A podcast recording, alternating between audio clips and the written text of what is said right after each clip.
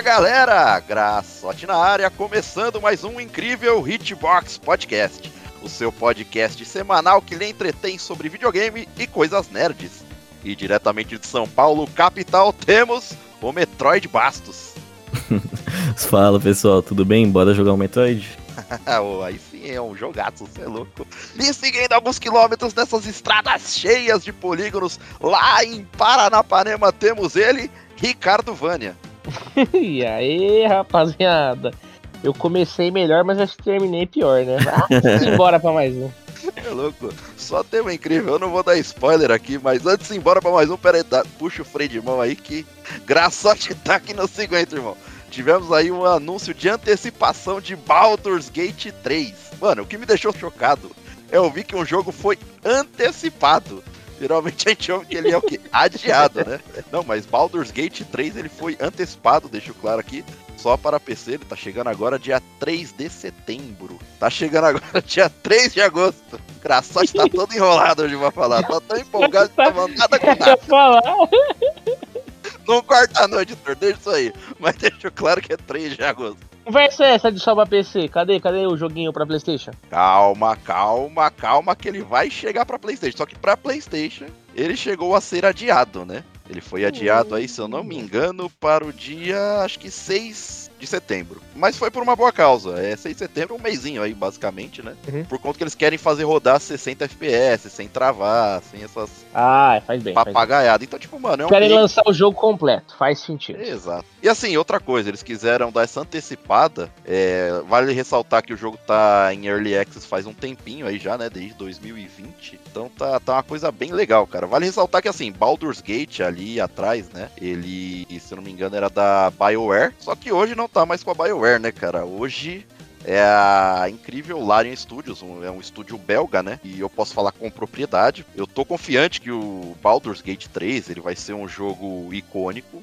memorável, inefável. Foi um trabalho assim grandioso produzido por eles, por, por, conta até do que eles conseguiram fazer com o Divinity, né, o Original Sin 2 ali. Que para mim, pelo menos, entrou nos grandes marcos dos RPG. Eles souberam remodelar e aprimorar o gênero, sabe?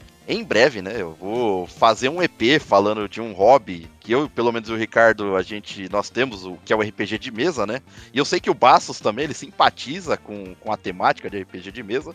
Então, em breve, a gente, eu pretendo a gente fazer um, sei lá, falar de Baldur's Gate também, mas ao mesmo tempo falar de RPG de mesa tal. Para quem não sabe, o Baldur's Gate, né, ele é baseado em D&D, em Dungeons and Dragons. E o 3 especificamente, ele é baseado na quinta edição de D&D. E uma das coisas que me impressiona no jogo é que, por exemplo, o lançamento do Baldur's Gate 3, ele vai incluir todas as classes e raças e a maioria dos feitiços e habilidades contidas no D&D Player's Handbook, que é o livro do jogador ali, né? Os mísseis mágicos vão cantar, é isso? ah, exatamente. não, não, não, não tenha dúvida. E de várias maneiras que você quiser, né?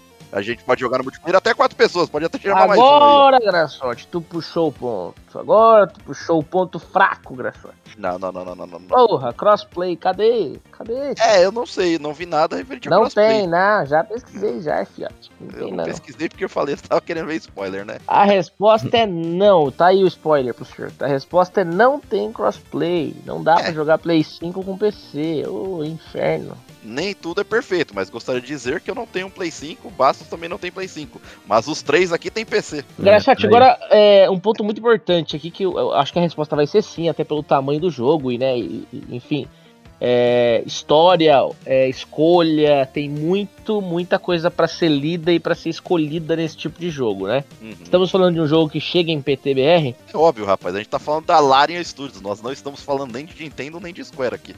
Deixa bem claro, deixa bem claro, sim, sem farpas. E não vou nem falar que a Larian é muito maior que essas duas aí, pelo jeito.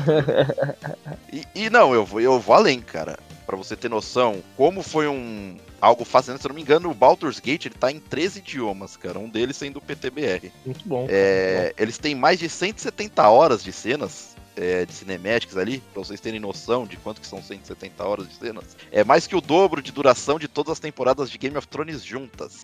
Ela tem mais diálogo cinematográfico do que três vezes os três Senhor dos Anéis em um acervo. Eita! Prepare-se é, pra dormir então? É nada. É, então, tipo, mano, Aí você ouve, tipo, empresinha falando aí que não dá pra traduzir o jogo, tá ligado? e, pô, cara, você tá falando, mano, do Senhor dos Anéis, é um puta livraço. Tá falando dos três livros, cara. E o Ricardo agora vai ter, vai vomitar com eles aqui. Porque é um acervo, assim, de mais de 600 feitiços, né?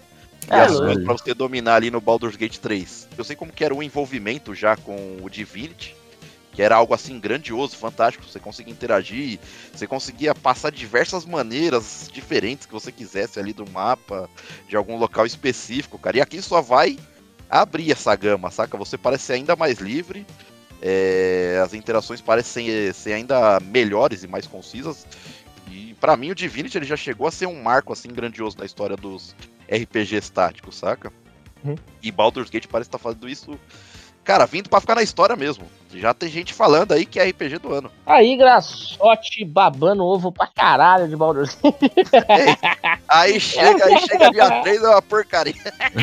Tá aí, Graçote com hype lá em cima. Cuidado com esse tombo, Graçote. Mas, ó, é, cuidado que É, vai daí. doer.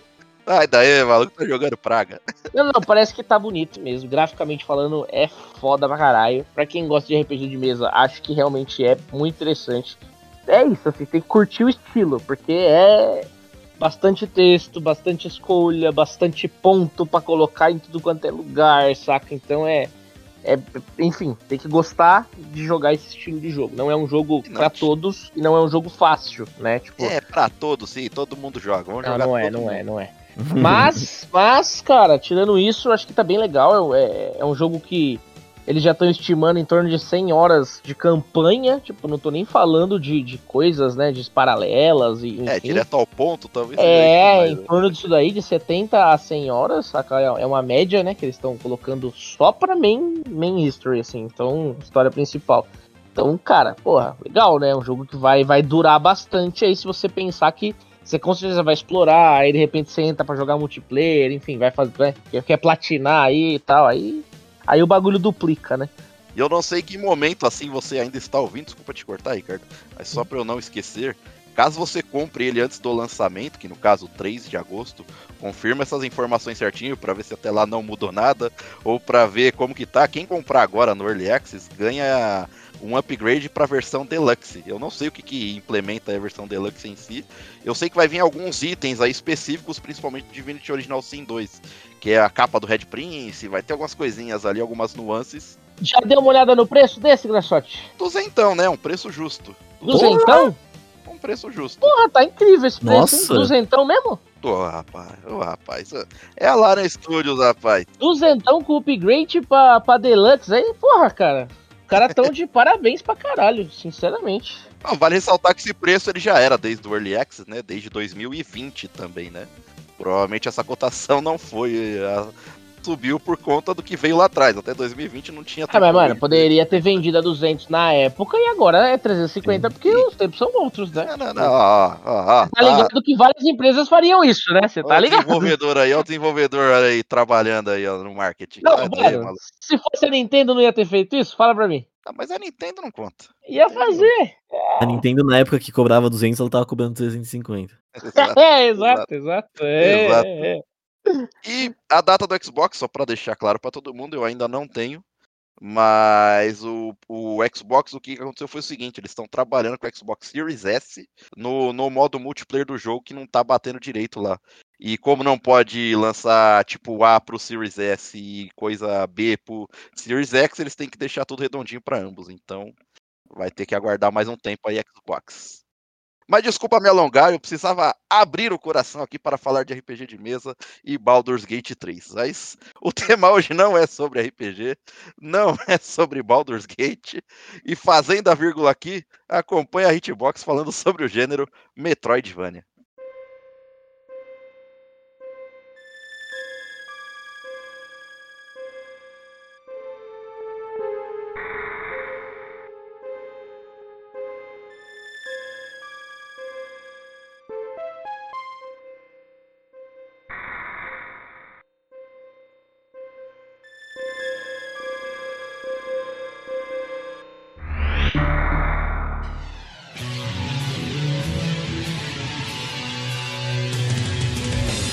Meter aqui um Metroidvania, vocês já viram, né, a brincadeirinha do nosso senhor Grassotti aí, na nossa introdução, onde eu fui o Metroid e Cardeira foi o, o, o Castlevania. Vânia. Foi a Vânia. Foi a Vânia. É a Vânia.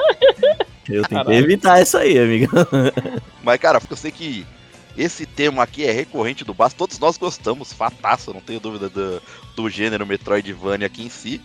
Mas eu sei que é aqui onde Bastos brilha, é aqui onde ele solta as amarras e vai falar mais que tudo aqui pra gente.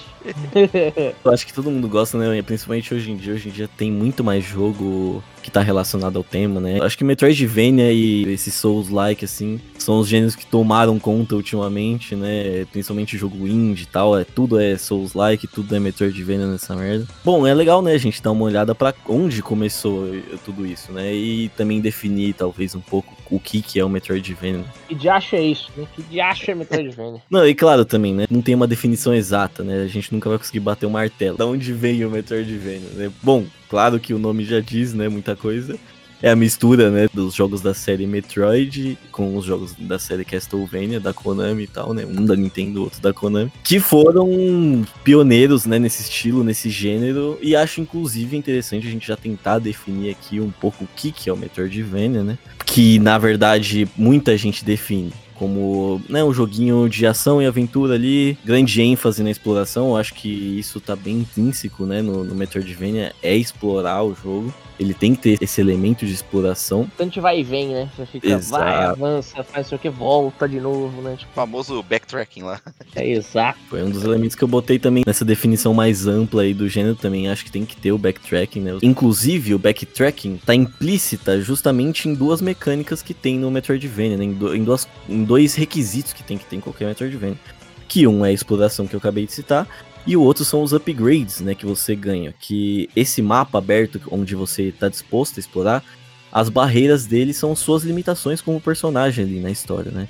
E conforme você vai explorando e conseguindo habilidades novas, essas suas limitações vão indo embora, permitindo que você faça o backtracking em certas áreas e consiga avançar nelas também, já que você possui novas habilidades agora. Muito bom, muito bom. Seja, tipo, alcançar um lugar mais alto com dois pulos, né? Tipo, seja, enfim, quebrar uma barreira e por aí vai. Dá pra definir assim, pensando no- numa linha clássica, né? Vamos falar aí de anos 80 e 90, certo?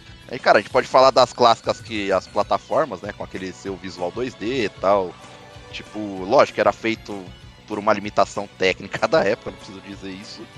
É, a gente tinha também a aprimoração conforme veio, não quero pular a pauta aqui, mas a gente sabe que teve aprimoramentos ali como o Castlevania, no caso Symphony of the Night, tinha a evolução de personagem ali de uma maneira mais RPG da coisa, seja por meio de um sistema de níveis ou tipo por algum tipo de ganho de novas habilidades. Tipo, o personagem ele ia crescendo, né? Ele ia se moldando e ficando mais complexo, mais forte. Perfeito. sim, sim. O, o Symphony of the Night ele foi pioneiro nisso, inclusive pra mim Castlevania bom tem que ter os elementos de RPG, né? Então Fantástico. você tem que ter equipamento, trocar armadura pra que dá algum status específico, trocar arma que te dá ataques diferentes, mais lentos e mais fortes, ou mais rápidos e mais fracos e tal. Mesmo ganhar level, né? Tipo, também conta muito. Ah, é, os níveis eu acho que eu nunca tratei eles como se fosse uma grande mecânica, até porque você não consegue distribuir ponto e tal.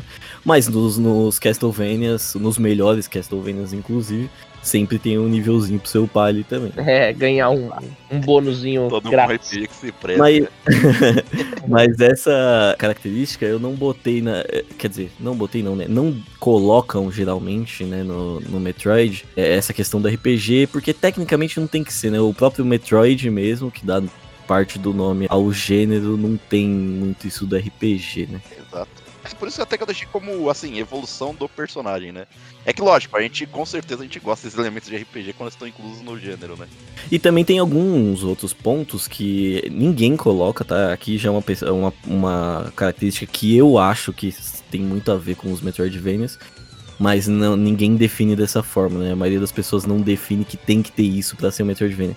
Mas eu sempre achei muito característico as safe zones, né? Que são esses lugares onde Ah. você salva o jogo ali e recupera a energia do personagem geralmente. Polígonos ali da, da sala da, do Castlevania lá. Entrar no caixão e por aí vai. Tem várias doideiras. E é icônico pra caramba, né? Essas, essas salinhas. O o próprio Metroid tinha salinhas de save que a Samus se apresentava ali de frente, né? Sempre ficou muito icônico nessas franquias, assim. Outra coisa que eu também acho muito interessante é o respawn dos inimigos, que sempre é frequente, né? Talvez nem sempre quando você passa de uma tela para outra, né? Mas sempre é frequente. Ou depois de você se distanciar um tempo, ou depois de você. Principalmente você acabou de usar a Safe Zone. É, é utilizar a Safe Zone, sair da tela e voltar, realmente. Cada um traz de um jeitinho, né? Tipo assim, meio que todos têm todos, mas assim, cada um traz o seu jeitinho de, de respawnar, né? Tipo, Exato. por mais tempo, por menos É, tempo. você vai ter a sua mecânica, seu DNA próprio ali por trás. É, mas, cara, é, é interessante porque você nunca tem o um mapa vazio do- dos inimigos, né? Eles sempre estão lá presentes, do começo ao final do jogo, cara. Por onde você andar, e, e é- acho que isso é, é- é uma mecânica que é, é muito necessária por conta do backtracking que você precisa fazer, né? Imagina, porra, você vai uma vez, mata tudo, aí você vai ter que ainda voltar, ir de novo, voltar, e aí tá tudo vazio, né? Pô, É, matou, não, né? não orna, né? Não- não- é, matou é. o jogo. E assim, a gente pode falar também de características do Metroidvania em si, que ele é um mundo aberto, querendo ou não, né? Você não tem transição de fases ali, tipo, todo o mapa é uma parada só, tá ligado? Você vai descobrindo áreas novas, né? Mas quando você explora, tipo, por exemplo, 100% do mapa, você abre o clássico mapinha ali, você vê que ele é todo linkado de uma maneira ou de outra, tá ligado? Tipo, Sim, sim. né, não tem aquela transição de stage 1, stage 2 e por aí vai. E é mó satisfação, né? Você ir abrindo o mapa e vendo o percentualzinho do mapa chegando no 100, né? Você- Pra caramba, velho. Pô, pra e quando caramba. você vai indo, pro- assim, já pulando um pouquinho, né? Já que você puxou essa parte do mapa, velho. A hora Não que você já aguentei. tá avançadaço, né? Você tá, tipo, 90 e tantos por cento, você começa a olhar o mapa. Caralho, onde é que eu não fui, velho? Deve ter alguma passagem secreta. tá? Você É. É, aí você começa naquela doideira de dar cabeçada na parede, espadada, Exato, espadada. Você não pode ver uma paredinha que você tá cacetando lá, bicho. Também a evolução do personagem que você tem, né? Durante esse, essa trajetória que você falou. Você citou o final do jogo ali, né? Onde você já explorou grande parte do mapa e tal, você já pegou a maior parte dos upgrades. O próprio Metroid faz isso bem pra caralho, né? Não, e esse sentimento de progressão é. Ele é tipo, ele é bem tranquilo, mas, mano, ele é muito satisfatório. É gradativo, você vai pegando uma coisinha ali, outra aqui, pá, aí você testa uma coisinha nova, vai curtindo, cara, e vai aprimorando e vai gostando, vai pegando gosto pela parada. E você vai. Você quer jogar cada vez mais, porque você quer explorar. Eu gosto bastante de explorar, né? Qualquer, seja qual jogo que for. Então, mano, você tá aprimorando ali, você tá ficando mais forte, você quer testar uma mecânica nova, você tá, mano, explodindo ali. Claro, a gente tá falando de exploração livre, né? O jogador não precisa necessariamente seguir uma linha reta ali pra progredir na história. Tipo, em alguns casos, ele pode, sei lá, optar por realizar alguns eventos ali do jogo é, na ordem que ele achar melhor, saca? É lógico, a gente entrou na, no que a gente falou que tem esse backtracking, né? De tipo, vai e volta, mas o jogador ele é livre, a exploração você explora ela como você quiser. Perfeito, exatamente. Assim, é, vale ressaltar que explora como quer até a página 1, porque assim, a gente tem as barreiras, né? Mesmo você tendo a, tipo, aquele mundo livre ali, vão existir certos tipos de barreira ou obstáculos ali que eles não permitem que o jogador ele tenha acesso a tudo logo de cara. Então você precisa achar um jeito, seja pegando, obtendo algum tipo de chave, habilidade nova, acessório, ou sei lá, algum inimigo muito forte ali que não te, não te deixa passar ali por algum motivo, saca? É, o que a gente comentou, desde um dois pulo, né? Um pulo duplo ali, tá ligado? Sim. Até realmente uma barreira que você precisa quebrar, É. uma, um equipamento novo que você precisa encontrar, né? Pra ficar é, mais forte. vira bolinha, tá ligado? É. Dos ramos ali, solta uma Tá num lugar quente, precisa de um equipamento que proteja do quê? Do calor ou do frio, enfim, né? Sempre vai ter um limitante, né, pro, pro jogador ali. Mas é legal também a gente lembrar um pouco de como começou aí os Metroidvanias. E aqui, cara, eu sinceramente estou decepcionado com a história dos Metroidvanias. Porque o Metroidvania, ele é bem direto ao ponto, né? O nome já fala muita coisa. Ele começou com o Metroid, tá, gente? Ponto, acabou. Assim, Começou com o Metroid e terminou com o Castlevania. Foi isso. o Castlevania com certeza terminou. É, não, não isso, não. Tá... Mas assim, é, eles falam, né, de alguns jogos que talvez tenham inspirado, eles citam uh, Xanadu, Dragon Slayer 2, que saiu pra MSX em 85 e tal.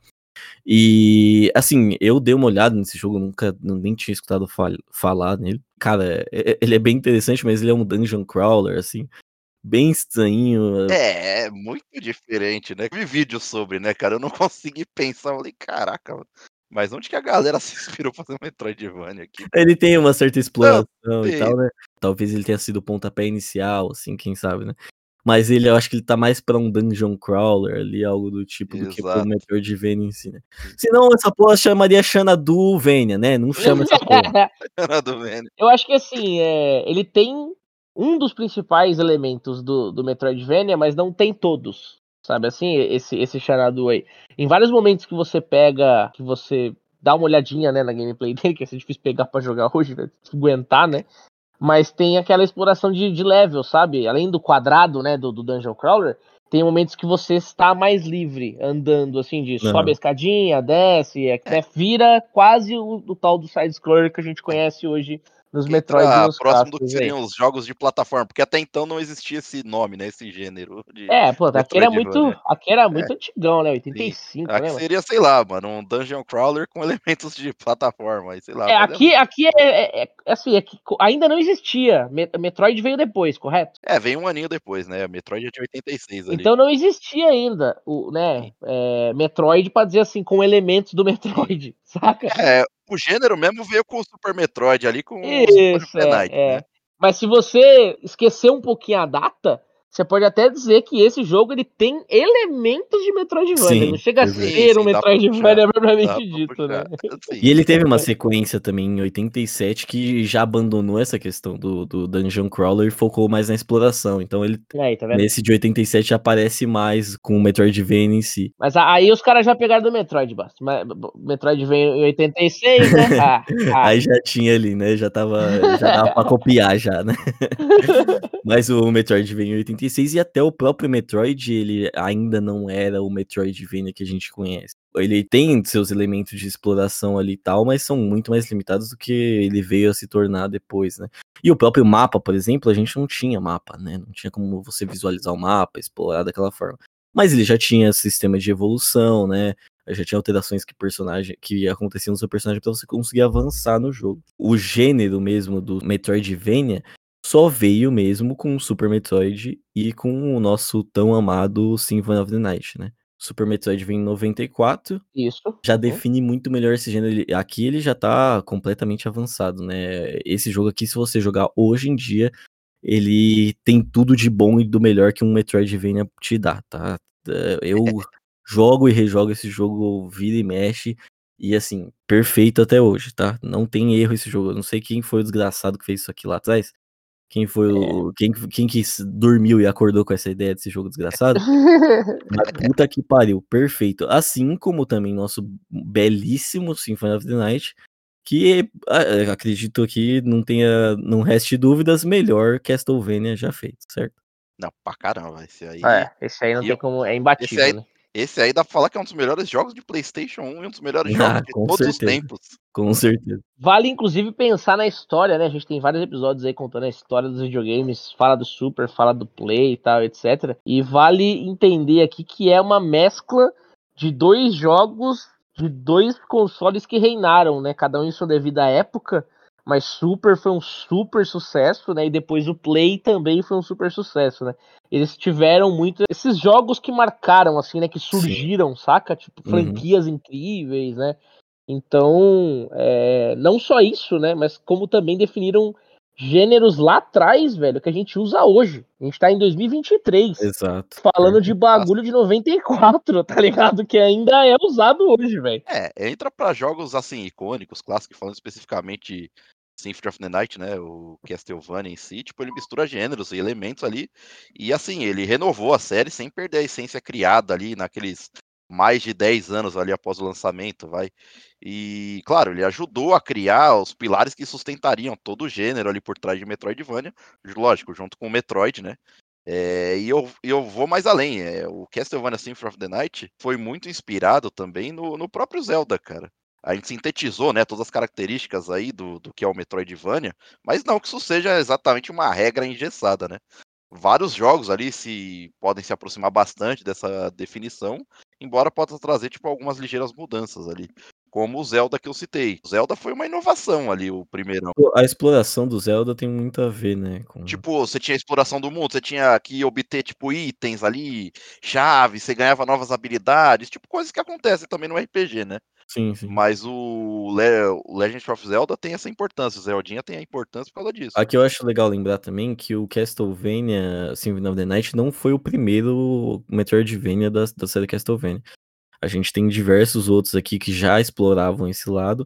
O próprio Round of Blood, que inclusive o Castlevania Symphony of the Night começa, né, com aquele prólogo do Richter entrando na, no castelo para enfrentar o Drácula, né, que é do Round of Blood. E o Round of Blood já era um Metroidvaniazão legal, né? Então, eles já tinham chegado nessa parte, mas quem popularizou mesmo o gênero foi o Super Metroid do Super Nintendo.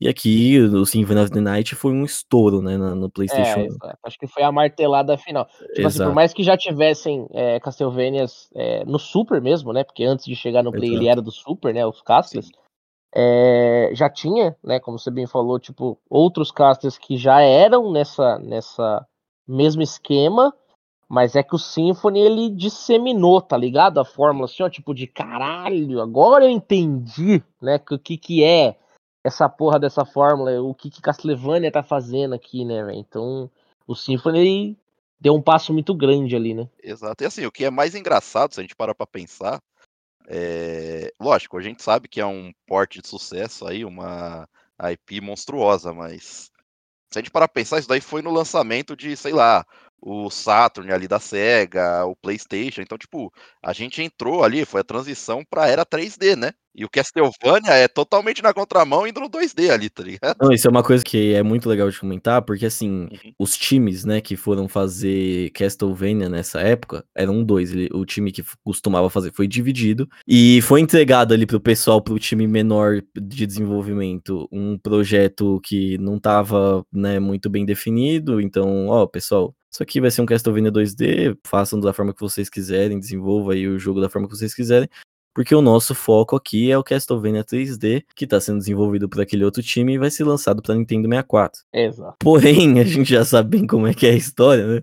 O Symphony of the Night feito por aquele time menor de desenvolvedores, mas com aquela com, o carinho que, que o pessoal teve por esse jogo, porque puta que pariu, tudo nesse jogo é lindo, desde a arte, os cenários, os personagens, a história, apesar de não ser tão profunda, é muito cativante. Os itens, os segredos que você pode encontrar no mapa, a exploração, tudo no jogo é, é, é lindo e foi muito bem feito aqui, tanto que virou o jogo que virou, né? Todo mundo que teve contato com o PlayStation vai gostar de Symphony of the Night pra caramba. Fantástico. Ou seja, marcou história esse jogo. E o Castlevania do, do Nintendo 64, infelizmente, né? A gente sabe que era é até um pouco de desvantagem, né? Porque é uma tecnologia que estava começando, né? Tem todo um, um, processo ali.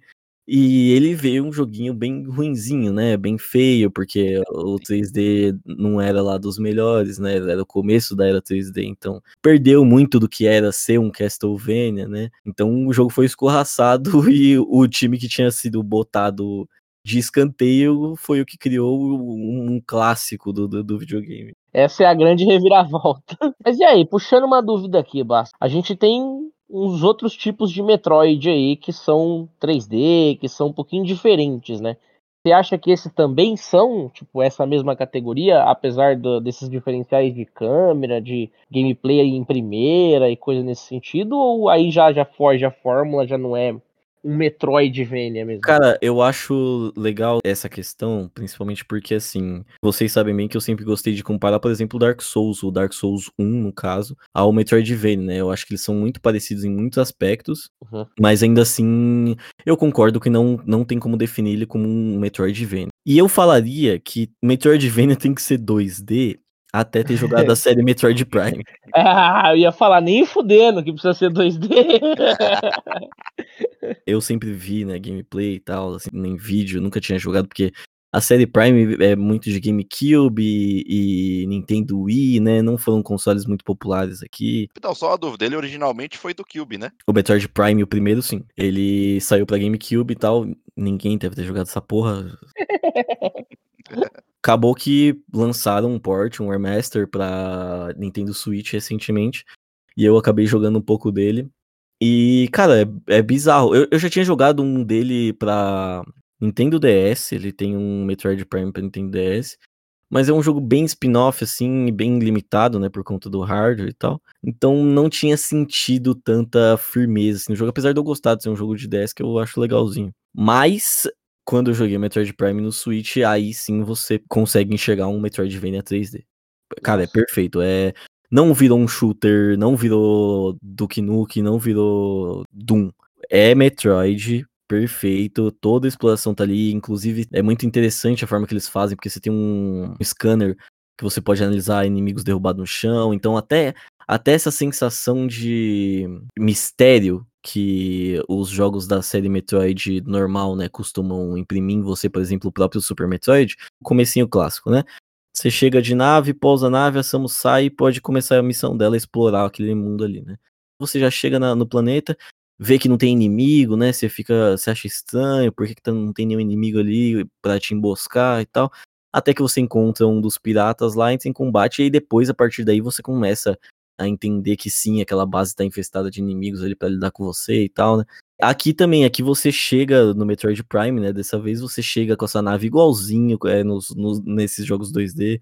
Você desce, aí você começa a analisar, você vê inimigos, você vê os piratas espaciais mortos, e aí você consegue usar o seu scanner para analisar, ter, tirar algum tipo de dado do que aconteceu com eles. Então, cara, eu achei muito interessante toda a exploração. Você vira a bolinha, você tem as skills que você vai pegando para conseguir acessar outras partes do mapa e tudo mais. Metroid Prime prova que você consegue sim sair da fórmula e continuar sendo um, um Metroid. Um Metroid, né? Você consegue ter vários. A essência do Metroid tá toda lá, né, cara? É tá, tá perfeito.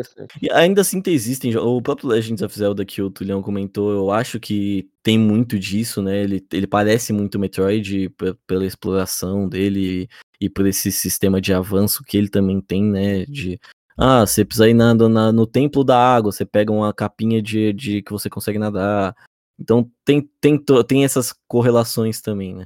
Mas o Metroid Prime é onde, assim, não tem como você pegar e não ficar nítido. Né? Vou puxar uma curiosidade, por favor, não me boicotem, já aviso que não é uma piada. Samus e Pelé, Pelé é o jogador mesmo, o, o rei, eles têm uma uma particularidade, eu não sei se vocês sabem dessa história. É o quê? É, parece bizarro, mas um dos fatos mais inacreditáveis da franquia Metroid, e que assim, pouca gente sabe, que eu fui conversando e falando isso aí, é que assim, tem a Samus Aran, né? E o nome dela foi baseada exatamente ninguém mais, ninguém menos que o famoso jogador o Pelé. Não deve ter sido. Aí teve uma entrevista ali na Nintendo Dream, tá ligado? Com o Hiroji Kiyotaki, acho que é assim que se pronuncia, que é o de designer original da Samus tal. E teve o Yoshio Sakamoto ali, que é o co-criador da série. Então, na, durante a entrevista ali da Nintendo Dream, eles queriam um nome que seria diferente pra protagonista, saca? E segundo o Kiyotaki ali, a pronúncia do nome Edson Arantes do Nascimento, que é o nome do Pelé em si, uhum. assemelhava-se ao nome de Samus Aran. Aí o Sakamoto, tipo, ele até dava uma brincada, tá ligado? Tipo, falando, ó, a semelhança que tem aí com o nome era Arante Arantes ali, tá ligado? Caralho. Mano, eu achei que era meme. Por tipo... isso que a Samus virou uma bolinha? olha lá, olha lá, aí, ó. É isso, rapaz. Agora eu tipo saquei, porra. Nada é por acaso, rapaz. Nada é por acaso. E assim, é lógico, a gente tem outras referências aí que não acabam, né? Tipo, a gente tem o planeta, por exemplo, o SR-388 ali, que é onde os Metroids, né, eles são descobertos. É baseado numa série de motor da Yamaha, tá ligado? E, cara, vai ter umas doideiras aí na, durante a gameplay. Tem algumas Essa referências aí. aí Foi nova, hein? Tem referência do filme Alien também no, no Metroidzão. Ah, não, isso é, isso é nítido. Ah, isso aí é, é não tem como, né? E é uma das coisas que eu mais gosto na série Metroid, assim, é esse Inclusive, clima de terror. nesse último, né, mano? O Metroid Dread, você tem Porra. aquela aquela parada dos, dos robôs que te perseguem, você precisa sair fora a todo custo. É o Alien ali, né, te perseguindo, tá ligado? Sim, sim, sim. Não dá pra você vencer aquele inimigo, né, velho? Pelo menos é. não ainda. Exato, tanto que o vilão, assim, é um easter egg, né? O nome é Hitley, né? Que é um mini-chefe ali no jogo, sei lá, parece um pterossauro alien ali, sei lá que bagulho que é aquele. Mas tem, tem várias é, referências ali em homenagem a Ripley também e tal. Muito bom, muito bom. É um puta jogão, né? É, é, realmente dois jogos incríveis, né, cara? Tanto o Metroid quanto o Castle. E aí, como a gente comentou, né? O, o Castle, cara, apesar de ter outros, ele também disseminou ali no Play, né? Então, quanto mais pra frente a gente foi, melhor foi ficando. Eu, eu tava sentindo falta, pra ser honesto. Ainda sinto, né? Principalmente do Castle. Mas assim, eu tava sentindo falta de, de, mais jogos que fizessem isso tão bem, saca? E aí a gente tem alguns outros títulos, né, cara? Tipo, e, assim, um dos que eu mais gosto, no estilo Metroidvania, pelo menos, acho que eu posso, posso puxar um, um fora agora do Metroid e do Castle. Vamos sair um pouco da nostalgia, né? Vamos trazer as coisas mais recentes aí. É, pois é, cara, assim, um dos que eu. Assim, quando eu joguei, né, eu falei, nossa, cara, isso aqui é uma obra-prima, assim, foi.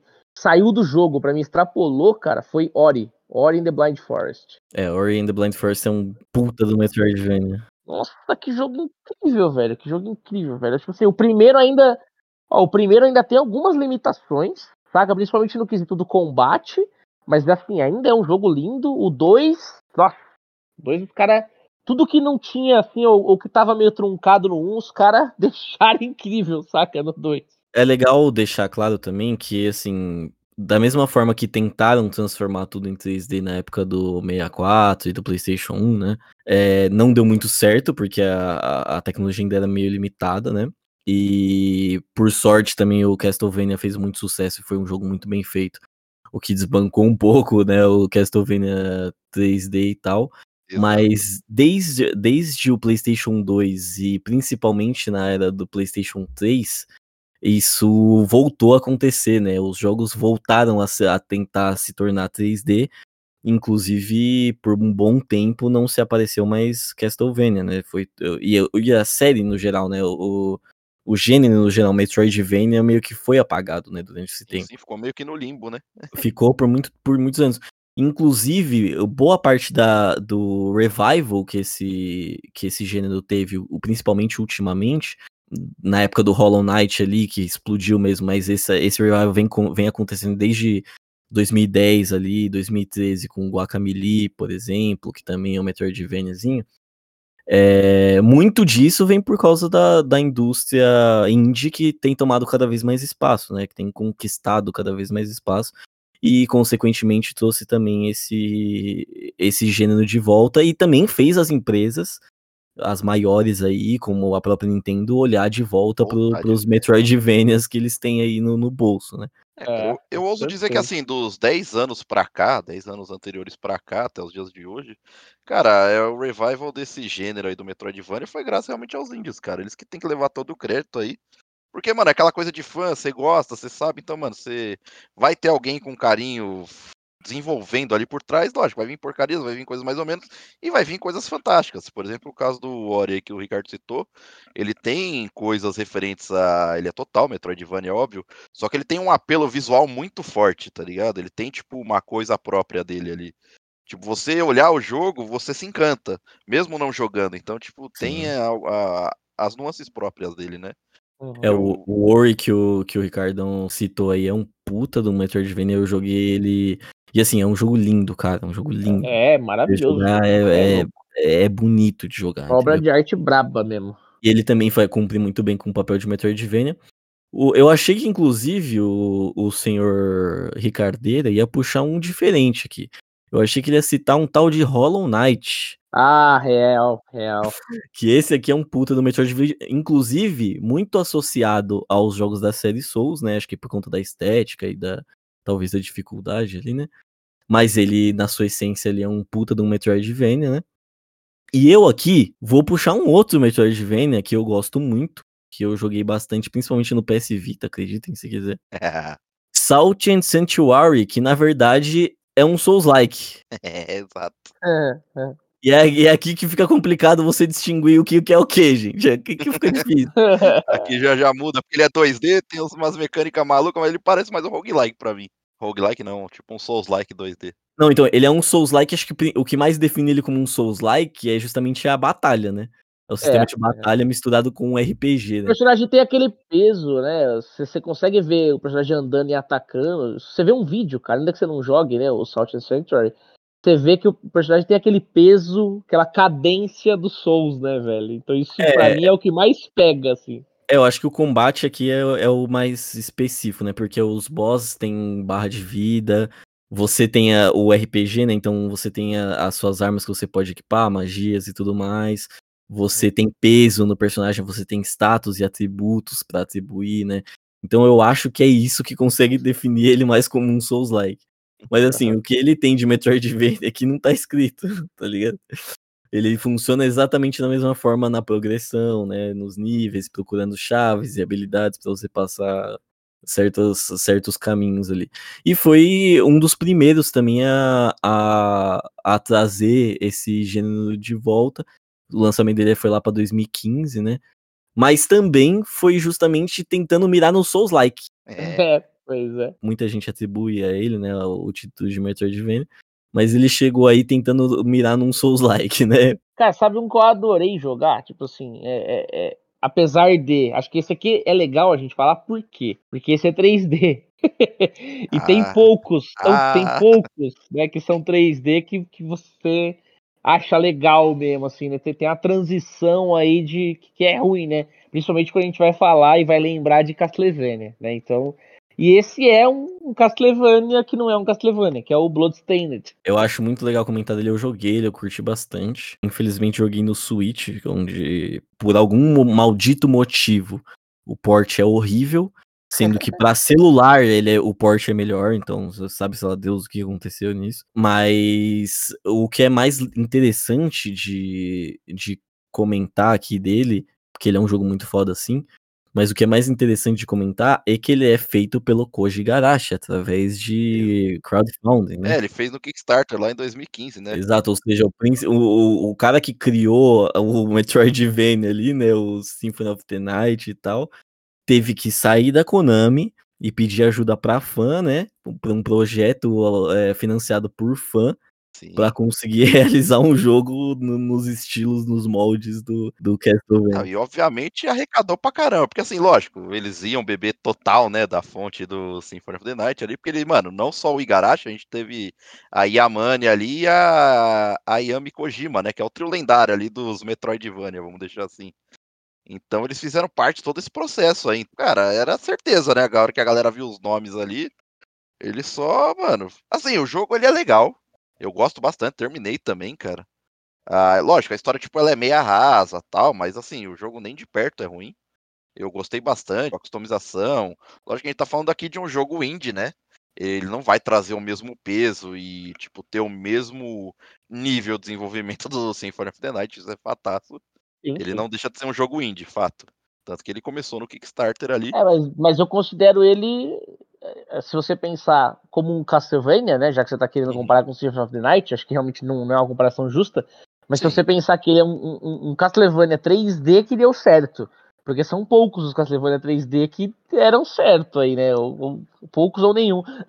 então, tipo... É, 3D entre aspas, né, aquele é aquele 2D HD, né. É, o Bloodstained ele é, ele é 2D, o a gameplay é 2D. Ah, é side-scroller, é isso que vocês estão falando. Isso. Ok, isso. Mas o jogo é 3D. Uhum. As coisas são 3D, o personagem é 3D. Não, é, é muito louco, mas aí a transição da, da, do 2D, beleza. Eu acho que é um ponto legal de se tocar mesmo, porque teve até Castlevania, eu vou entrar nisso depois, mas teve até Castlevania que tentou fazer esse gráfico 3D e ficou uma bosta. É, exato. Tem que saber fazer, tem que saber fazer. Inclusive, tem um aqui que o Grassotti gostou bastante, acho eu, né? É, o Blasphemous, que faz muito disso, Pode né? Ele, ele, retorna muito a, a, esse estilo gráfico, né? Pixel art e tal, e faz isso de um jeito cabulosíssimo. Porque a temática dele é um, é um dark fantasy, é, mitologia cristã, bagulho meio maluco. é, meio doideira, velho. Tem uma. Eu sinto, eu também sinto um pouco de Souls nesse, cara. Não sei então, se mas acho que é... esse sentimento. Não, tem bastante. Mas eu acho que é muito por causa da temática, você não acha, não? Pode ser, e, cara, aquele impacto do, do, do, ataque também, sabe? Não. uns. Não é, ele não é cadenciado, ele é mais rápido, mas ele tem aquele impacto quando acerta que me lembra Souls, cara. E ele tem uma coisa, ele tem uma coisa que, que corre muito para isso que você tá falando, né? Que é o roll, né? Ah, a roladinha também, não tem também, como, né? Também, é, é, realmente. É, e tem realmente. os boss também, mano, aquela barrona de, de vida, pá, que você vai gastando. Assim, lógico, a gente teve uma implementação aí com o passar dos anos, a gente teve uma evolução também do gênero, né? Então, é isso que eu tô falando, mistura, não tem ah, como. tem essa mescla aí do, é. do Souls com. Ó, Bastos, eu vou dizer que no começo eu tava, não sei não, cara, se eu, se eu considero Dark tanto, mas já, já, já me convenci. É isso, caralho, eu tentei tanto. Após três anos. Falando um pouco sobre a história aqui, eu já estou convencido de que realmente são muito parecidos. Virei voto vencido, é isso? Agora eu tô do lado do Bato. É Calma, então você vai ter que ceder também. Eu vou chegar lá. Não, é assim, Blasphemous foi o último Metroidvania que eu joguei, eu terminei ele ano passado, né? Ele tem um combate, assim, bem mais brutal, saca? É um tanto quanto desafiador. Ele tem um enredo até de uma alta qualidade. Ele envolve esses aspectos religiosos, igual o, o Bastos citou, né? Ele tem uma parada mais densa, né? Um level design um pouco mais denso mesmo. Ele foi, inclusive, produzido por um estúdio espanhol. Ele também é de um estúdio indie, né? Esse jogo aqui eu acho muito legal porque ele traz justamente essa questão da pixel art. É, é um jogo recente, né? É, de todos esses outros que a gente comentou, ele saiu aí perto junto com Bloodstained, né, em 2019.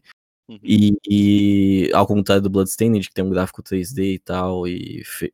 engraçado, né? É, ao contrário do Bloodstained, que é feito por um dos pioneiros no, no gênero, que tem um gráfico 3D, esse aqui ele puxa para esse estilo mais revivalista aí de, do gráfico pixel art. E ele faz isso de um jeito primorosíssimo, cara, porque os boss desse jogo e as transições que os bosses fazem, os cenários e os inimigos. Ele tem muito uma, uma coisa que eu gosto muito no Dark Souls e na série Souls no geral e no Elden Ring também, que fez que levou isso para um outro patamar. Ele tem muito uma coisa que é a, a construção de mundo ali, né? Então, Sim. os inimigos, eles têm um porquê de ser daquele jeito, né? Os boss, eles têm um, um porquê da estética das roupas que eles usam dos problemas que eles têm, né, de, de toda a fisionomia deles ali, tá tudo envolto no, no mundo ali, na construção de mundo, tudo tem um motivo, né, e o Blasphemous faz isso muito bem. O level design dele é realmente incrível, é o que eu falei, tipo, ele consegue criar essa atmosfera sombria e melancólica que ele tenta passar. Sim. O game ele se baseia naquela arte gótica, né, da Baixa Idade Média e, assim, que é vista em catedrais ali, tipo, principalmente na Europa, né, como talvez o o estúdio ele seja espanhol, talvez ele tenha até uh, algumas inspirações iconográficas que isso é evidente no jogo, tipo religiosas, Sim, que são presentes ali durante o catolicismo romano, as igrejas próprias clássicas mesmo da Andalucia ali na Espanha. E para fazer um complemento de todo esse cenário aí, de todo esse gore, Tipo, eles pegam esse visual de horror e o título ele acaba não economizando nas execuções mais brutais, que foi igual você citou ali. Então, tipo, tem a qualidade no sangue ali que sai dos inimigos, tal, não só qualidade como quantidade também, né? e tudo isso ele acaba tipo meio que sendo representado ali num estilo mais retrosão de pixels, mas talvez seja isso que traga um, um visual único ali para para Blasphemous, né, que é justamente toda essa mistura aí Sim, a gente põe no, no, numa receitinha de bolo, tá ligado? Eu acho mó bonito o jogo, cara. Um legal que eu quero muito destacar aqui, que, que traz muito à tona também essa. O como, né, a gente não pode sempre colocar tudo numa caixinha, assim, né? Como a gente não pode tentar definir tudo. Ah, isso aqui é Metroidvania porque tem isso, isso e isso, isso aqui não é porque não tem isso, isso e isso, né? Sempre tem pessoas com ideias aí que vão, vão pôr esses estereótipos aí à prova, né? Um ah. deles que eu quero muito falar e que a gente já conversou bastante sobre ele aqui é o Dead Cells. Ele tem sim muitos elementos de, de Metroidvania, né? Porque para quem nunca jogou Dead Cells, você tem que pegar habilidades que você precisa usar para encontrar outros mapas, né? Porque ele é um roguelike e o primeiro mapa que você entra ali no roguelike, né? Toda vez que você inicia é diferente, sempre que você morre você perde seus itens e começa de novo, essa história, né? Só que quando você entra no primeiro mapa, vão ter áreas desse mapa que você não consegue acessar. Por quê? Porque faltam skills que você precisa pegar matando o boss da área que você tá. Então, essa progressão tem muito a ver com o Metroidvania. Porém, ele também sempre foi muito associado a Souls-like por causa da batalha dele, do sistema de batalha dele, que foi muito inspirado em Souls-like. Que tem esse sistema de roll, né? Você tem que ser muito assertivo ali na hora que você vai bater, na hora que você vai esquivar tudo mais. É, ele é bem interessante nisso. Porém, junto a tudo isso, ele é um, um roguelike, né? Porque ele tem essa questão procedural, né? De morrer e voltar e tudo mais, né? Então ele também é um, pode ser considerado um Metroidvania, mas é uma puta mistura doida de gênero que deu muito certo. Cara, não à toa ele ganhou o melhor jogo de ação, né, da Game Awards e tal. Ele ganhou algumas outras premiações em alguns outros eventos também, tipo como Game do Ano, melhor jogo indie, etc, tal, mas o maior destaque mesmo é o melhor jogo de ação ali pela Game Awards, que era o evento maior, né? Ah, cara, pra não dizer que não falamos, eu vou puxar um brasileiro, porque, porra, né? Por que, que Ah, a gente legal, não pode legal. puxar um brasileiro aqui? Pô, Que eu acho que é um que fez um certo sucesso, inclusive. E ele é um, um Metroidvania com mecânicas um pouquinho diferentes do que a gente está acostumado a, a, a ver, né? Porque ele tem uma, uma mecânica de movimentação e combate meio única, que é o Dandara. Não sei se vocês manjam, mas ele fez um certo sucesso aí, cara. Um joguinho indie também, da, da Long Hatch. Uhum. E, cara, bem bonitinho. A ideia dele é, é pixel, saca? Você vê muito da cultura brasileira dentro do jogo, então é interessante aí. Temos, temos jogos é, Metroidvanias também feitos aqui no Brasil, rapá. Ó, que legal. Eu não tinha visto esse jogo, não, mas ele tem até algumas referências à arte brasileira, né? Tem, tem sim, tem sim. aham. Muito legal mesmo, não tinha visto isso aqui, não. É bem interessante. O negócio dele é que ele é um jogo super difícil, assim, saca? Aquele, ele- aquele jogo que vai ficando difícil para um caralho, assim. Mais você- quanto mais pra frente você vai, mais difícil fica.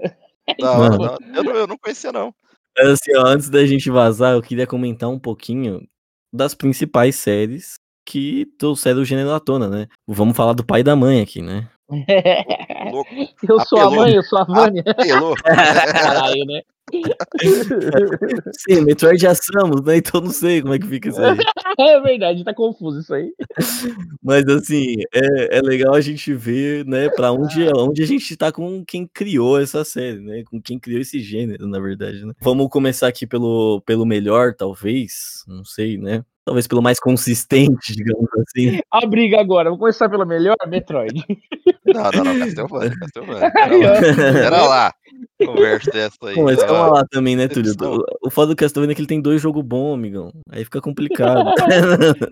Não, ele não Vamos- tem dois jogos bons. Eles têm, pelo eles têm os dois melhores e o resto. É diferente. calma, vamos começar pelo melhor título ou vamos começar pelo mais consistente? Porque aí, Então, vamos né, começar pela franquia mais consistente. Porque... franquia mais consistente. É Metroid disparadaço. É, né? porque eu vou chegar ali no, no, no Castlevania e vai ser só chororô. Então os vamos, vamos começar né? feliz aqui. Mas assim, o Metroid a gente sabe que teve a era de ouro ali dele, no, principalmente na época do Super Nintendo e depois no Game Boy, né?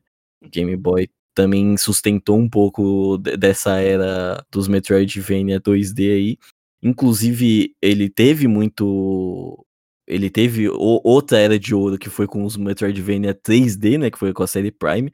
Que apesar de não ter feito tanto sucesso aqui, os consoles não, fizeram, não foram tão populares assim, né, pra gente. Mas é, são jogos aclamadíssimos, né? Todo mundo ama a série Metroid Prime. Inclusive, o tanto que a gente pedia um, um Metroid novo 2D, a galera tá maluca pra porra do Metroid Prime 4, né? É, é quase a Exato, mesma exato. coisa. Então, assim, a série do 2D teve o seu auge ali no Super Nintendo, né? Que foi com o Super Metroid, que definiu a série. Aí depois eles vêm com Metroid Fusion e Metroid Zero Mission, que são de GBA, e o Zero Mission é um remake de, do primeiro jogo da série. E aí ele já deixa o primeiro jogo da série com a cara de Super Metroid, né? E é um puta jogo legal. O Ricardo ainda mesmo citou, o Yotulio também citou o fato de, do jogo ser próximo da, da, da- de franquias e filmes como o Alien, por exemplo, né? Aqui também tem uma ótima, um ótimo exemplo de como o Metroid faz pra se aproximar e pra mudar um pouco o, o gênero, assim, né? Pra mudar um pouco como você se sente jogando o jogo, que é no Zero Mission quando você tem. Quando você perde a armadura, né? Você perde a Power Switch da Samus. E aí você tem que jogar no, no Zero Switch, que eles chamam, né? Que é só Samus com uma arma que paralisa os inimigos. É aquela sensação de tensão total, né? Você. Qualquer inimigo te mata com um hit.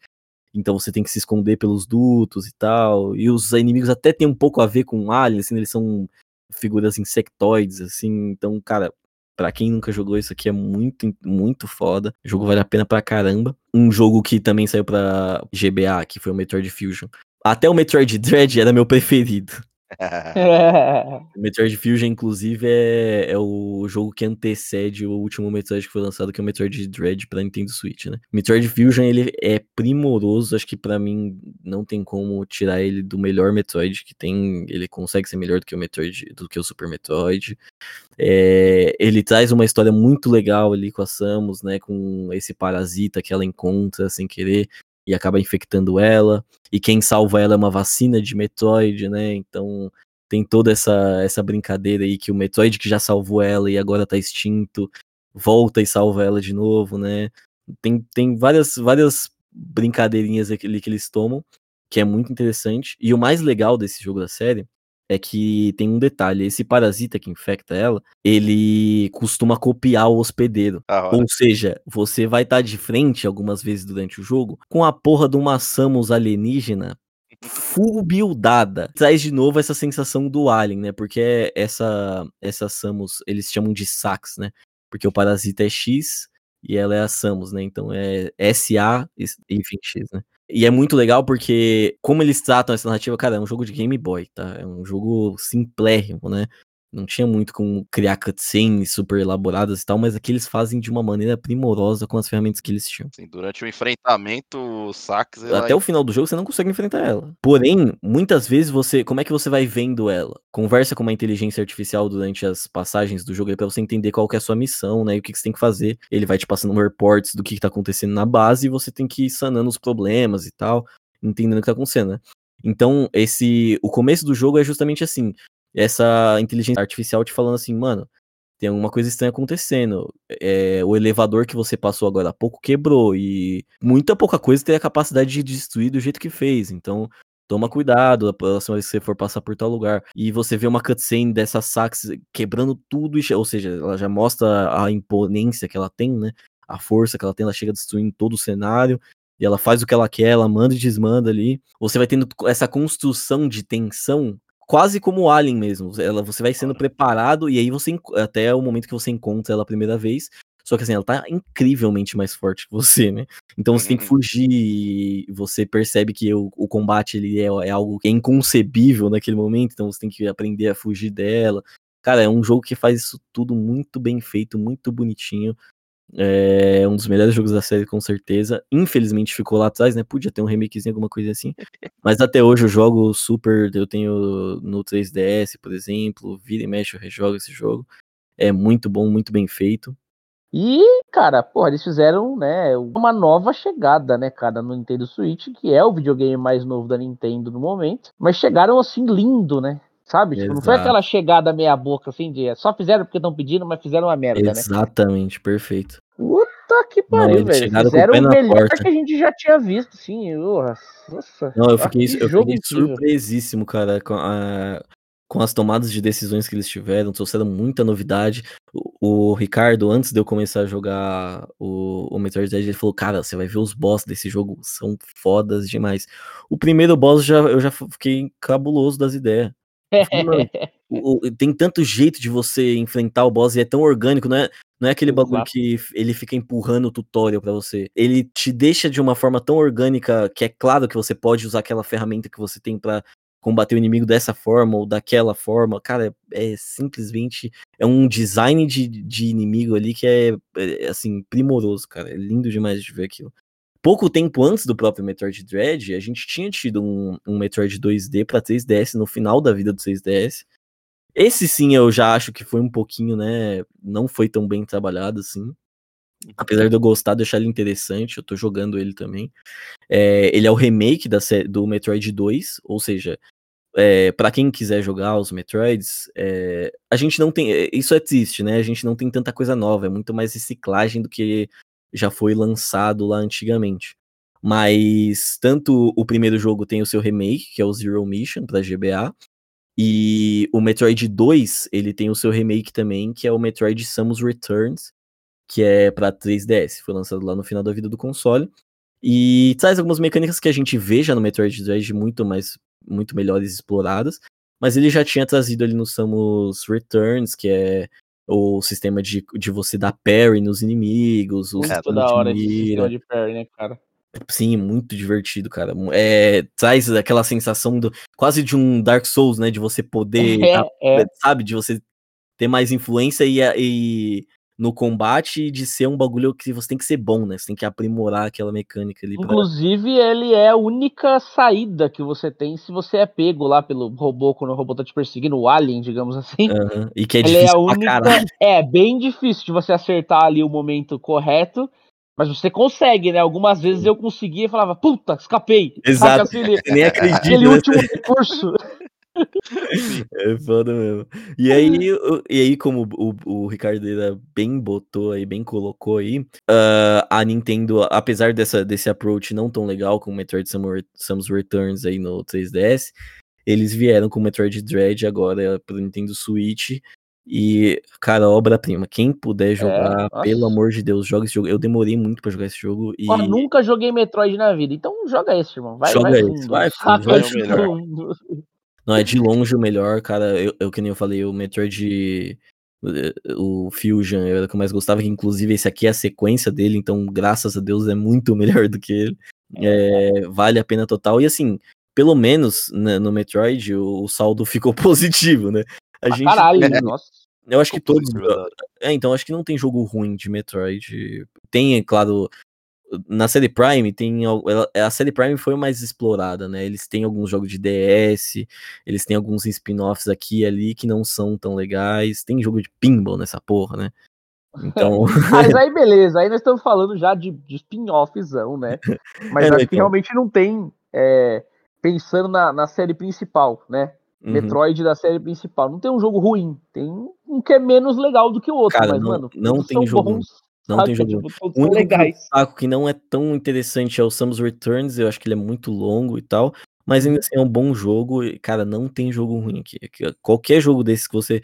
Claro, eu- tirando esses dois primeiros que já tem os seus remakes, né? Que você já pode jogar um remake.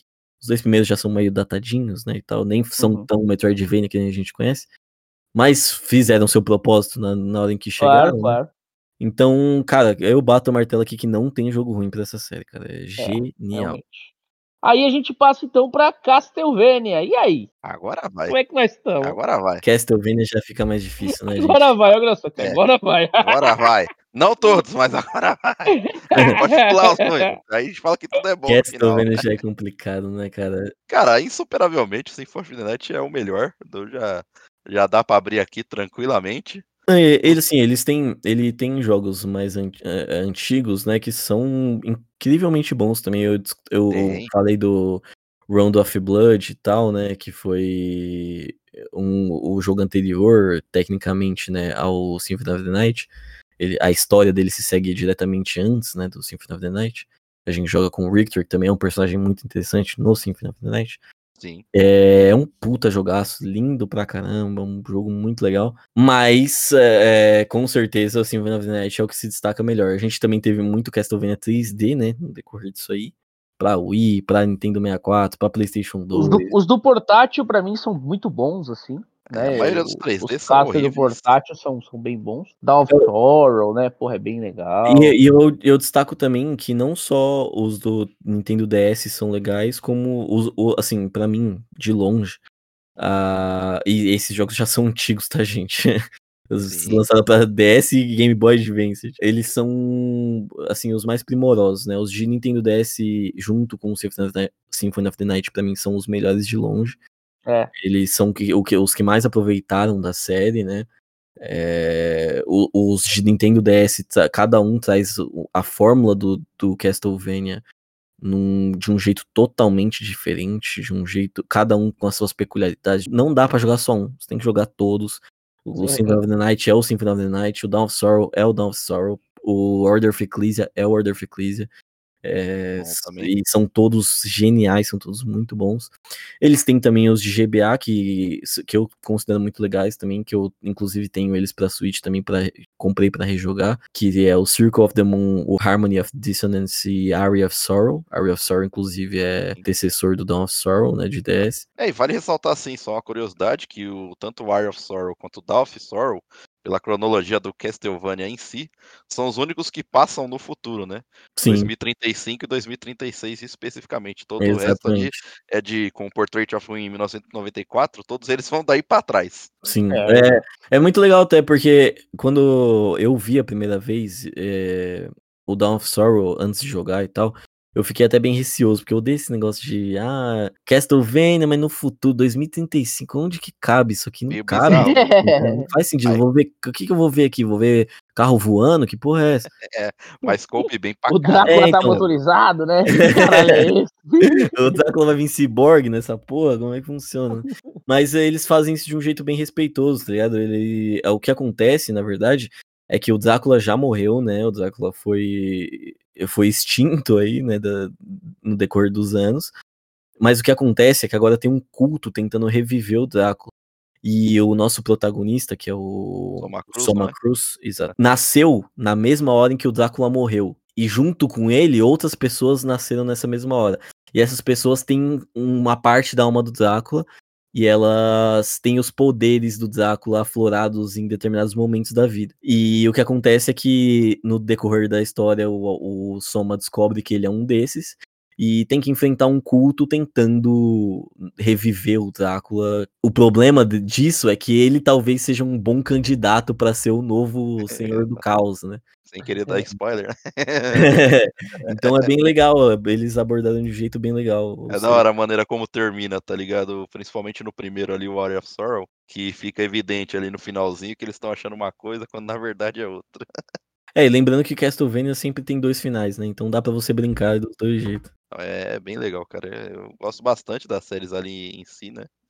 É, aí tem o Bloodlines, que é muito clássico também. É...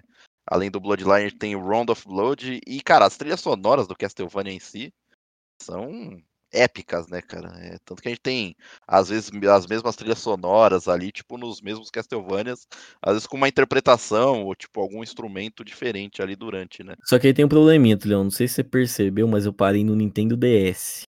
Sim, eu concordo. Eu concordo que não precisa muito além.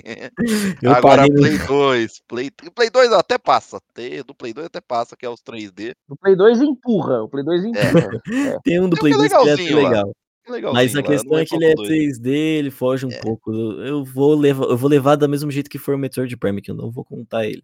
Agora, mano, tem Só que a aí- questão é que daí pra frente nem se tem mais nada do que a gente gosta, né? Não foi da mesma forma que o Metroid aí, que apesar de, de demorar, pelo menos eles sempre entregaram alguma coisa boa, bem feita, bonitinha pra gente. Aqui a gente tem que lidar com umas coisinhas que eu costumo é, evitar lembrar, mas é, de vez em quando alguém acaba citando Lords of the Shadow, por exemplo, que me dá um, um arrepio caí- na espinha de Eu caí de- nessa arapuca aí, bicho. Eu caí nessa arapuca, Eu mano. caí, é da hora. Porra, Fui lá no nome. Castlevania, mano. Tava com o Play 3 lá, pô. Como assim tem um Castlevania no Play 3? Mas você não faz a ideia, você não faz ideia, amigão, do quanto eu queria gostar desse jogo. É um hack and slash repetitivíssimo. Puta que pariu. Não faz Ou ideia. seja- eu não queria eu- gostar desse jogo. Meu bolso ia agradecer. Temos que lembrar ainda o seguinte: é, Lords of Shadow 1 é meio ruim, né? Mas a gente não pode esquecer que existe o 2. É, é uma catástrofe, velho. ainda bem que eu tava vacinado já. Eu tava vacinadaço já. Pô, eu não sei, eu, eu gostaria, vocês falaram, né, do bagulho aí que, ah, os únicos dois Castlevania que se passa no futuro é esse e esse, né? Cara, eu gostaria, eu nem sei em quando que se passa o Lords of Shadow 2, mas eu sei que tem robô no jogo, então, puta, tipo, Nossa, sabe? não, o, Castle- o Lords of Shadow 2, ele se- eu não sei em que ano em algum exatamente. momento ele deve ir pro futuro também. Não, ele mano, vai. No final, do, é, no é. final do 1, você tem toda. Eu vou dar spoiler aqui, gente. Me Mas desculpa. isso aí você tá mas fazendo aqui- um favor de dar spoiler que o cara já não aqui jogar mesmo. Isso aqui é a favor, ó. V- É. Vamos deixar claro que no o primeiro, você acompanha um Belmont com o seu famoso Vampire Killer. É o Gabriel, Gabriel. É, Gabriel, isso. Deus me livre. e você acompanha ele, tem todo uma, um drama com a esposa dele que foi tirada dos seus braços e tudo mais, e tem toda uma jornada, uma cruzada que ele faz pra chegar até o inferno e recuperar a alma de sua amada. Mas quando Vai- ele chega, Bate quando ele chega lá, ele faz o pacto com o demônio e vira a porra do Draco. No final do 1, ele se passa no futuro já, né? Um, um dos personagens da, da história encontra o Gabriel, agora já denominado de Drácula, sabe-se lá por quê, né? Gabriel. Ele, ele Drácula, se chama de. Drácula porque ele quer, né? E foda-se. Exato. Ah, não sei, mano. É Agora eu sou. É, não dá, velho. Não dá. Dá, Mano, você dá. passa na cidade, Dá você entra dentro do rato, controla o rato. É, não, não, não, não. Enfrenta o ro- enfrenta cara, o chefe robô, mano. Ô, chega, puta. chega, chega, chega. que desgraça. E se eu falar pra vocês que tem um jogo desse, dessa série, dessa, é uma trilogia, mas essa série, não são só dois jogos, é uma trilogia. E se eu te falar que um desses jogos da trilogia é 2D? Do Lords of Shadow? É, chama Mirrors of Fate e é simplesmente horripilante. Foi lançado a priori, na verdade. pra 3DS. Tinha pra Xbox também, não tinha? Não deve ter vendido porra nenhuma e começaram a lançar pra PC, lançaram pra Xbox, lançaram pra parece péssimo mesmo, tô vendo aqui. É, os caras apelidaram de Medíocre of Fate. Uma, das- uma das principais coisas que me fez comprar o 3DS foi esse jogo. Agora vocês imaginam a decepção da criança. Ah. Perdeu toda a essência de Castlevania que ele tinha. Ele é um Lords of Shadow 2D, ou seja, ele é uma bosta 2D. Nossa, o boneco pulando tá desgraça. Mano, os controles fui. desse jogo, vocês não têm noção do como é horrível, velho. Você tenta jogar isso, tudo funciona errado, nada funciona direito. Horrível esse jogo. É, e a história também é porca. Aqui foi onde apareceu a primeira vez o Alucard. Depois a gente conhece ele de novo no, no Castlevania Lords of, Lords of Shadow 2, por na, pra nossa infelicidade, né? É, mano, a saga, a saga totalmente se perdeu, né, velho? Se perdeu todo o contexto do Metroidvania da horinha bonitinho que a gente gostava.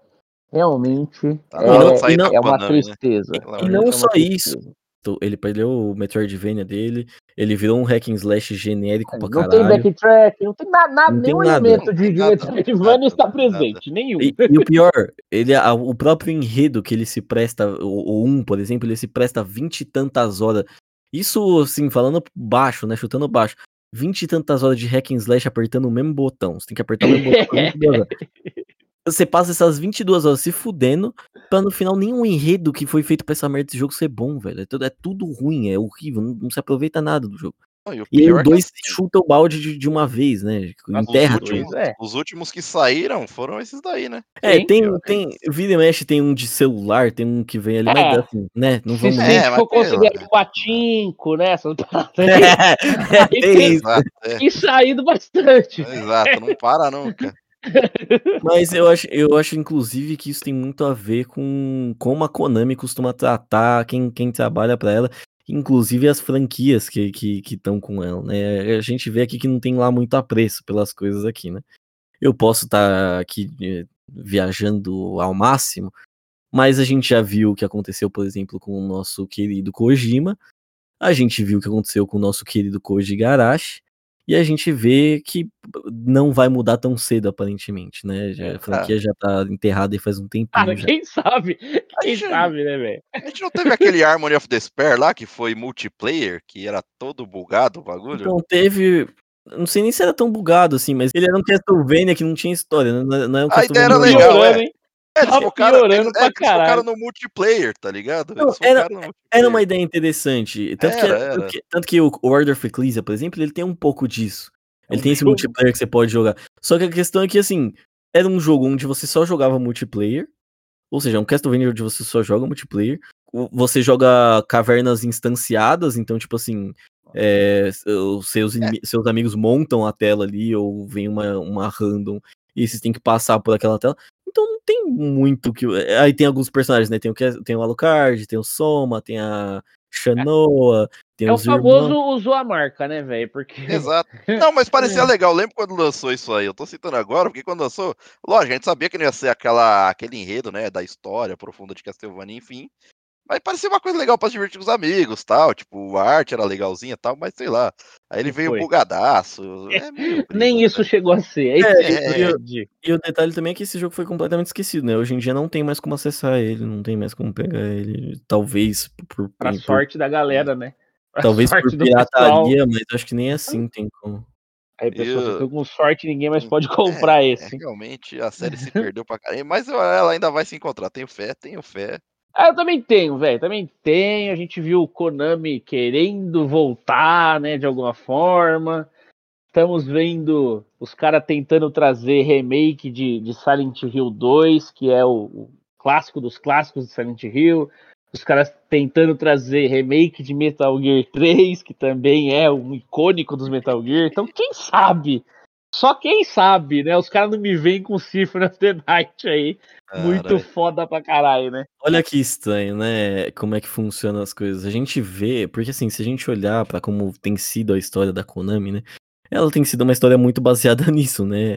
É, em pessoas que trabalhavam dentro da empresa, gênios que mudaram o curso da, da indústria inteira. É, saindo de lá descontente, saindo de lá tendo seus jogos praticamente desapropriados, né? É, a IP fica com Sim. os caras, né? E, os cara, e, e o criador foi embora, né? Então, a, a, gente tem tudo isso, a gente, a gente olha para as franquias, a gente vê esse, esse tipo de descaso Sim. também, né? E aí a gente olha para frente, o que a gente vê? A gente vê remake de jogos que essas pessoas que já saíram, né? Eu só consigo enxergar remake, irmão não consigo enxergar os caras fazendo cara, eu novo posso falar que assim, nada aí. Depois que os Belmonts apareceram, acabou Castlevania, porque para quem não entendeu, o Order of Ecclesia ali que foi de 2008 é onde tipo os Belmonts aparecem, né? E e Order of Ecclesia, a protagonista Shadow aparece para lutar. Esse é um jogaço. Esse é um puta jogo que é, como o Basso citou, que é do DS, né?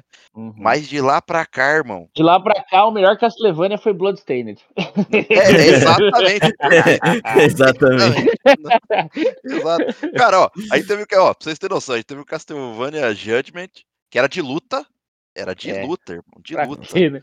Aí teve o On-Rail também no ano seguinte, que era Castlevania The Arcade, né? Em 2009 que, sei lá, você ficava movimentando o chicote ali, você só via o efeito. É um rail, né? Tá ligado? Esse é, legal, esse é legal pra jogar no fliperama. Na, ah. No Japão tem o fliperama que você usa o chicote, né? É, é legal, é legal. Não, mas ok. mas é pra tirar um barato. Eu falo, nossa, que jogo incrível, né? Não é. Aí teve o Harmony é. of Despair aí que foi o multiplayer, mano. Aí teve um puzzle, Encore of the Night. Enfim, né? O, o gênero é Metroidvania, mas a gente tem que lembrar que esse Vania, né, não é os Vanias de. os últimos Vanias que foram lançados. Tipo assim, é os Castlevanias que são realmente no primórdio aí, velho. Infelizmente. Infelizmente a Vânia deixou É, a Vânia desceu, desceu, desceu do busão. Largou falou, ah, não vou mais não. Castlevania consegue ser o melhor e o pior de seu gênero, né, velho? É, exatamente. É impressionante, né, velho? Ele consegue ser o melhor e o pior colocado. ao mesmo tempo. É. que pariu, velho. Vamos parar de falar de Castlevania para poder encerrar esse EP aqui, porque o gênero Metroidvania é muito bom, né? Infelizmente, Castlevania não seguiu um bom rumo, mas a gente acredita lá no fundo, lá no âmago, que um dia a gente vai ter um remake bom. um remake bom, é mano. Enquanto não aparece, é. você pode jogar o Baldur's Gate 3 aí, que é o novo Metroidvania, fica tranquilo.